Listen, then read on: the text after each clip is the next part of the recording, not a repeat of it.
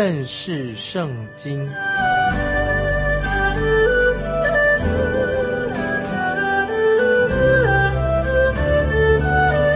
认识上帝的话，把上帝的话带到全世界。本节目是由认识圣经机构和环球广播电台联合制作，欢迎收听。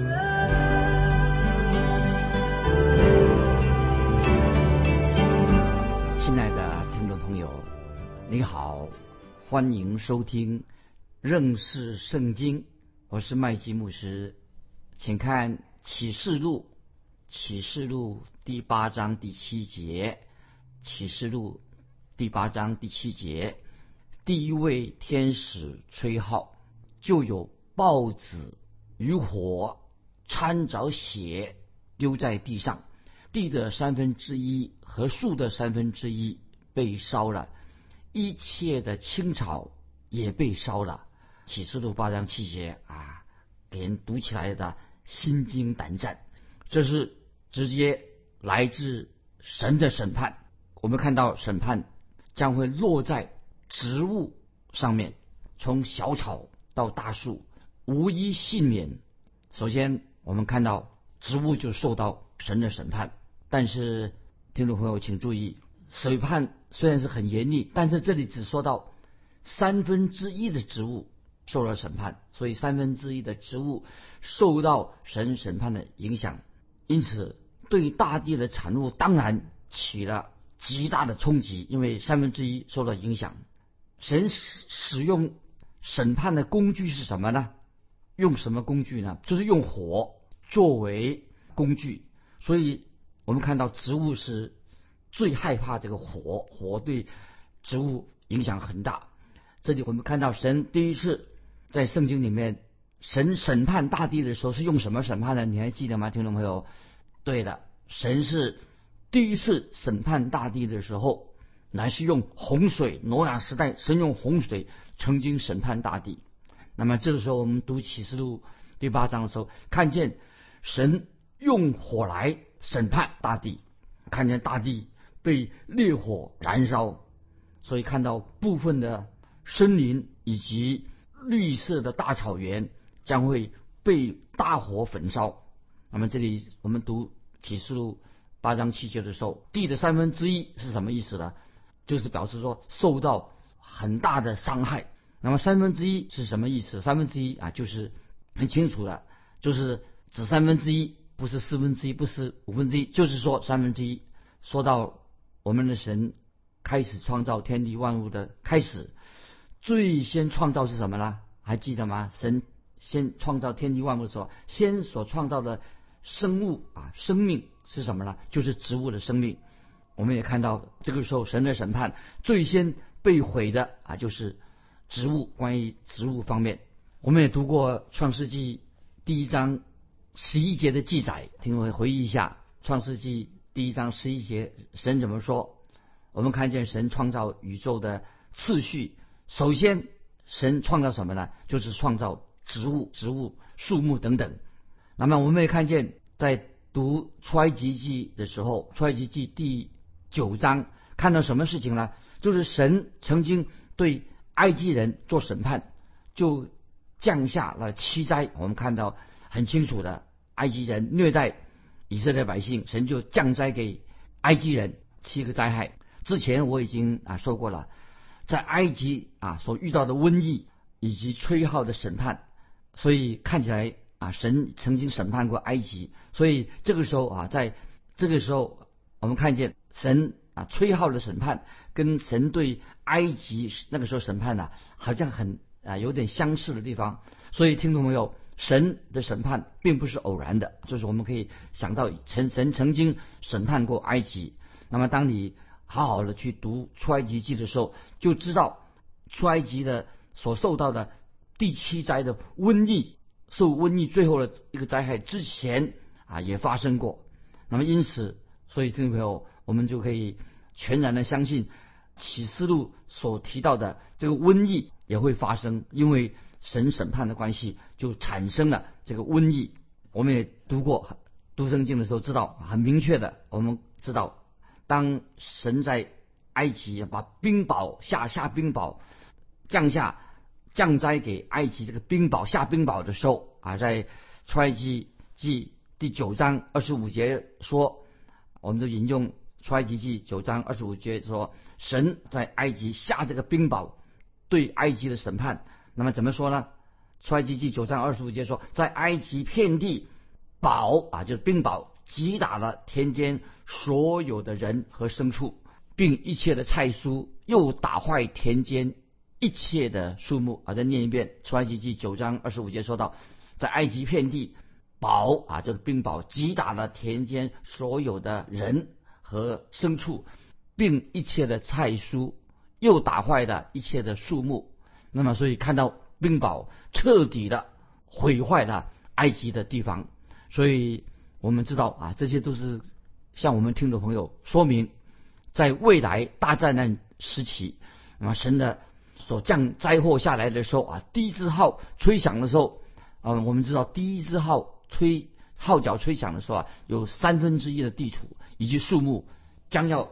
遭受到摧毁，这是神的审判领导。所以我们刚刚才所读的启示录啊，就是讲到神的审判。那接下来我们看启示录第八章的八九两节啊。现在听众朋友翻到启示录第八章八九两节，第二位天使吹号，就有仿佛火烧着的大山扔在海中，海的三分之一变成血，海中的活物死了三分之一。船只也毁坏了三分之一。八章八九节，我再念一遍：第二位天使吹号，就有仿佛火烧着了大山，扔在海中，海的三分之一变成血，海中的活物死了三分之一，船只也坏了三分之一。再说到，神直接审判的第二个目标是什么呢？目标就是地球所占面积最广的大海，对海向这个海做审判。那么我们知道啊，神创造了神创造万物，神创造了植物的同一天。那么我们也看见啊，我们看神创造了植物，在在的同一天，也将海跟陆地分开了，在创世纪一章九十节。那么这里听众朋友特别注意启示录八章八九节这个经文，这里所用到的使徒约翰，他不是说有一座被焚烧的大山。要被扔在海里，不是说大山要扔在海里面，乃是说有一股巨大的力量，仿佛火烧着的大山扔在海中啊。这个解释是不一样的啊，是注意就是启示录所说的啊，是说的什么？有一股巨大的力量，仿佛火烧着的大山扔在海中。那么有人认为。今天还有人说啊，启示录这里所记载的啊，是一种好像象征性的说法啊，就是象征性的，不是真实会发生的，是象征性的。因此，听众朋友，我们要注意，到底是不是这是象征性的言语，还是这是一个事实？因此，听众朋友，你要特别看到使徒约翰他怎么样描述。那么，也许你以为说啊，启示录把看读启示录的时候，好像当看看小说一样，以为。不是真实的事情，一切所讲的什么是象征性的啊？就是一种不是真实的，当做一种象征性的一卷书来看。那么这样，也许这样，你说啊，这样就既然是象征性的，那么就解就省去很多解释，要解释圣经的麻烦。其实你像这种态度是不对的。圣经启示录所说的不是象征性的，乃是讲到事实。如果你用象征性的方式，来解释启示录的话，你反而更不懂啊，让你更加的迷糊啊。所以这个听众要我们要以经解经啊，再把这个启示录所说的很清楚的说明白。而现在再举个例子，现在我要引用啊耶利米书五十一章二十五节怎么说？神在透过先知耶利米在耶利米书五十一章二十五节论到关于巴比伦的审判，论到巴比伦的审判，它的结局是怎么样的？那么我们看耶利米书五十五十一章二十五节说：“耶和华说，你这行毁灭的山呐，就是毁灭天下的山。我与你反对，我必向你伸手，将你从山岩滚下去，使你成为烧毁的山。”所以听众朋友，意思就是说，引用耶利米书五十一章二十五节，就是比方说，我们解释启示录的时候啊，是要必须要按照字面来解释，必须按字面，不是说啊这是一个比喻，是实实在在的。那么这里说火火烧的大山，那么就是火烧的大山。说到火烧的大山将要被扔在海中，那么这是一个这是一个事实事实。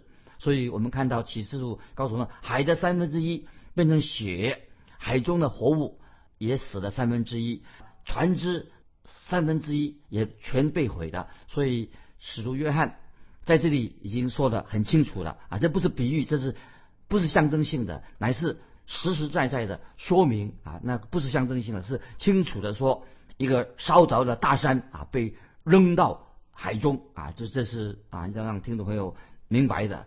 啊，所以听众朋友啊，所以就我们看到这段经文的时候啊，我们知道，当然是令我们惊心动魄，但是令我们啊更感觉到很痛心、很难过的时候，为什么难过了？听众朋友，我也觉得心里很难过，看到这一段的时候啊，但是反而是为那些什么今生今世啊听过福音的人，他们拒绝了神，拒绝了神的恩典，拒绝了耶稣基督，所以将来他们所要面临的悲惨的命运就是这些。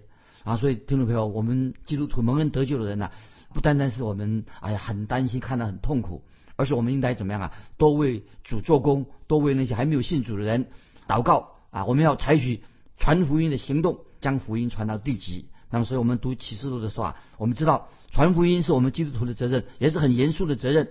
当然，我们没有办法阻止大审判会临到世人，但是我们知道，我们现在神给我们机会，那么我们可以。传福音，能够希望世界上少一点人会经历到未来的大灾难啊！接接下来我们继续看启示录第八章十十一节，启示录八章四十一节，我来念：第三位天使吹号，就有烧着的大星，好像火火把从天上落下来，落在江河的三分之一和众水的泉源上。这星名叫阴沉，重水的三分之一变为阴沉，阴水变苦，就死了许多人。然后把十十一节再念一遍啊，听我们注意。第三位天使吹号，有烧着的大星，好像火把从天上落下，落在江河的三分之一和重水的泉源上。这星名叫阴沉，重水的三分之一变为阴沉，阴水变苦。就死了许多人啊！听众朋友，这两节经文，那么我们大家读起来的时候，看起来一个直觉会不会想到，就是等于像水源的污染、污染问题。今天水源的污染是一个不但空气污染，水源污染是个大问题。水源污染以后怎么样呢？怎么会水源会污染呢？罪魁祸首是祸首是谁呢？当然是人自己污染。这个水源是人要负这个责任。那么，我认为今天我们人啊想继续生存下去，应当要净化这个水源。那么，我们求生存本来是这个自然律啊，神给我们一个责任啊，要求生存，这是自然律告诉我们的。如果我们今天人还想继续在地球上生存的话，就必须要有所作为。但是我们看到，在大灾难时期，那时候水源整个遭到污染了，所以那个时候。大灾难时期，有三分之一的人饮水全部被污染了。那么我们记得啊，在以色列人之前啊，他们过红海的时候啊，他们到一个地方叫做达马拉，那里的水变成苦的，他们喝到那个水是苦的。那么神就行了一个神迹，就是指示摩西将一棵树丢到那个大马拉的水源里面，那个水就变甜了。所以在启示录这里说到，天上有一颗大星，使这个什么？不是使水变甜，使水变成苦水，变成苦水。摩西他丢到水里的那棵树啊，让那个水可以喝。摩西这个是摩西把这个水的苦水变甜，是表明什么呢？这里给我们有一个属灵的一个教导。摩西丢那个树啊，一棵树丢到那个苦水里面，那么水就变甜了。那么这是什么呢？可以说是预表耶稣基督定十字架，借着耶稣基督定十字架。我们有了新的生命，所以旧约圣经讲那个阴沉，可以做一种比喻。这个阴沉我们知道是一种很苦的东西，用来几种比喻。一种比喻是什么呢？阴沉表示说以色列百姓啊，他们拜偶像啊，他们已经拜偶像犯罪了。那么阴沉也可以说代表什么呢？就是指灾祸跟愁苦，用阴沉啊这个来比喻阴沉。另外一种比喻什么呢？就是人啊不公不义。那么这个都是阴沉，都代表什么？就是人的恶行恶状犯罪。这时候我们看到这个大星，大星怎么样了？就污染了啊，这个有毒的污染了世界上啊世上三分之一的水源。那么这个大星名字叫做阴沉，就是什么意思呢？就是神对那些拜偶像的人、犯罪的人所施行的审判。因为神的审判啊，这个阴沉代表祸患，代表愁苦，这是他们的结果。因为神施行审判，那么人的后果就是他遇到灾祸啊，跟遇到痛苦。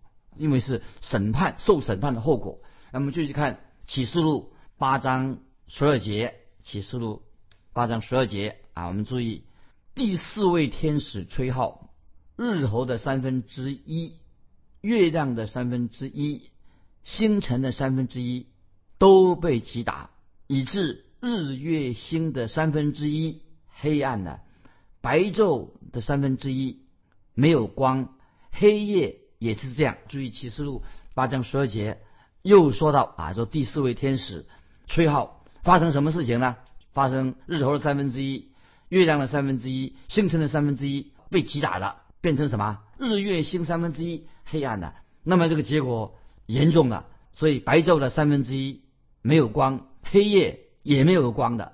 那么我们知道啊，神曾经造的啊有阳光的太阳，那么是人。赖着这个阳光啊，人可以光合作用啊，人在地上可以生存，仰赖阳光的供应，所以所需要的光源啊，亮光光的源头跟生命的能量，我们都需要这个光。我们知道，我们人类对月亮、对星辰，当然也看着是也依赖比较少，但是对光源啊，特别是对太阳这个有很大的需要。那么我们知道，神在创造天地万物。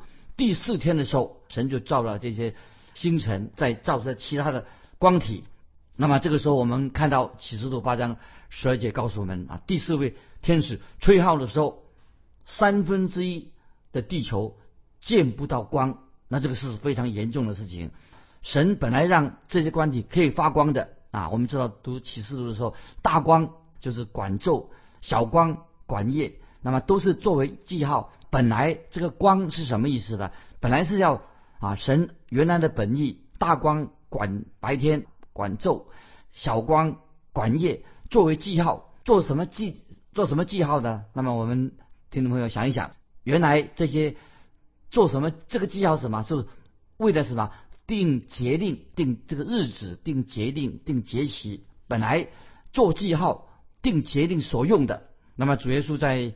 马太福音二十四章二十九节啊，这里要提出一个重要的，就是耶稣怎么样做这些解释，特别对这个启示录八章十二节讲到这个光体啊，讲到白昼黑夜啊的这事情怎么说啊？我们现在听众朋友，我们翻到马太福音啊，马太福音所说到的关于光体出了什么事情啊？耶稣在马太福音。二十四章二十九节，二十四章二十九节可以跟启示录八章十二节对照，知道关于神的审判跟大灾难时期所发生的事情啊。马太福音二十四章二十九节说，那么在大灾难时期，这些光体啊成为什么？也成为一个警告，一个记号。我们来看马太福音二十四章二十九节说，那些日子的灾难一过去，日头就变黑了，月亮也不放光。众星要从天上坠落，天势都要震动。就我再念一遍啊，这些经文啊很重要。马来福音二十四章二十九节说到，那些日子的灾难一过去，日头就变黑了，月亮也不放光，众星要从天上坠落，天势都要震动了。那么意思是什么呢？就是整个星体的月球星体的这个大自然有大的变动了。那么就是意思说，神已经。设定了一个界限，因为众星啊从天上坠落，天势要动摇，所以神在这里已经设定了一个界限。只说到什么呢？三分之一的光和白昼受到影响，光减少了三分之一，就是这个啊，神掌管大自然。那么今天我们也知道，今天我们这个现在遇到什么所谓的能源危机？今天有能源危机，但是未来大战争时期啊，那所谓的能源危机啊更严重，严重的不得了啊！所以在启示录所告诉我们的啊，就会告诉可以说未来的大战争时期有严重的能源危机会出现。创世纪八章二十二节，那么神却应许过，感谢神。我们现在引用创世纪八章二十二节，神曾有过这样的应许，听众们可以做一个参考。地还存留的时候，假设寒暑冬夏昼夜就永不停止了。所以创世纪八章二十二节啊，神有一个美好的应许，说地还存留的时候，假设寒暑。冬夏昼夜就永不停止，神保守。那么现在我们现在接下来啊，再进到启示录八章十三节，又出现了啊一个什么严重的关于审判的事情，更严重了。好，现在我们看启示录第八章的十三节，启示录八章十三节，我来念启示录八章十三节，我又看见一个鹰飞在空中，并听见他大声说。三位天使要吹那其余的号，你们住在地上的民，祸灾祸灾祸灾！注意启示录八章十三节说的很严重，很严重。说到什么呢？我又看见一个鹰飞在空中，并听见他大声说：“三位天使要吹那其余的号，你们住在地上的民，祸灾祸灾祸灾！”哇！读起来好恐怖哦！祸灾，祸灾，祸灾！注意启示录八章十三节，这节经文要怎么解释？意思是说到说，就是第四号吹响的时候，前面已经吹过三号，后面第四只号一吹响的时候啊，就宣告什么呢？就宣告灾祸，宣告审判即将临到世间，而且这个灾祸审判是非常非常的强烈，所以在这。启示录八章十三节，特别你们住在地上的民，祸灾祸灾祸灾，这是第四号角吹响的时候啊，就宣告的，可以说严厉的灾祸、严厉的审判即将啊临到那些世上的人，非常的强烈。我们看到后面这三只号与前面四只号不一样，前面前面四只号我们知道，当然已经是降。灾祸的号，现在所吹的号为什么是更严重呢？因为现在所吹的号是灾祸要降在人的身上，这个祸啊要临到人的身上了，那么是很严重。所以我们刚才读过，我又看见一个鹰在空中，并听见他大声说啊，大声说啊，这句话啊，大声说什么？听见大声说什么？什么意思呢？哎，有人说这个鹰怎么会竟然会说话？那么是真的一只老鹰吗？当然，我们知道这是圣经所说的话，我们都相信。既然神能够让鹦鹉、其他鸟类也会啊学人说话，会出声音说话，那么老鹰当然说话有什么困难的哈？那么但是这里我们所看的重点是什么呢？就是说到什么大灾难要来临了，大灾难来临了，这是一个非常严重的，所以神就用一个鹰飞在空中。宣告他的审判啊！宣告神为什么呢？就是大灾难要来临了啊！所以听众朋友，不晓得你读到这个啊，他说你们住在地上的民，祸灾祸灾祸灾，你的感受是如何？那这里就我要引用耶稣所说的话来回应启示录八章十三节跟耶稣所说的关于鹰一个鹰飞在空中出现的时候啊，来。耶稣所说的话来回应启示录八章十三节怎么说啊？请听众朋友翻到马太福音二十四章二十八节啊，这个经文啊，让我们听众朋友用耶稣所说的话，更能印证大灾难来临的时候啊，将来会发生什么事情。马太福音二十四章二十八节说，主耶稣说，用主耶稣啊，用鹰来宣告之前启示录鹰来宣告神的审判来临。那马太福音呢？也做一个审判的宣告，怎么说？尸首在哪里，鹰也必聚在哪里。听众朋友，你读知道这个经文的严重性吗？很恐怖。马太福音二十四章二十八节，主耶稣说：“尸首，人的尸首在哪里，鹰也必聚在那里。”这是一个很严重，这是什么意思？听众朋友，那个就是说明了，在启示录我们未来会读到哈米吉多顿大战，未来在启示录后面我们读到哈米吉多顿大战将发生的事情，就是之后哈米吉多顿大战发生之后就要发生这个这个事情就要发生了，就是第四个号吹响的时候，吹响的时候，那么就是。说什么呢？祸灾，祸灾，祸灾啊！这是何等恐怖、严厉、令人胆战心惊。那么主耶稣在马太福音二十四章二十八节已经说清楚了：尸首在那里，鹰也被聚在那里。那么就是直到哈米吉多顿大战之后将要发生的事情。今天我们就把启示录第八章啊是分享到到这里。那最后我要问听众朋友一个问题。欢迎你来信啊，分享你个人的的想法。今天有人说，神的审判跟神的慈爱，跟耶稣基督的慈爱，是不是有矛盾？欢迎你来信分享啊。我的问题是说，神的审判跟神的慈爱是不是有矛盾？欢迎你来回答这个问题。来信可以寄到环球电台，认识圣经麦基木收收。愿神祝福你。我们下次。再见。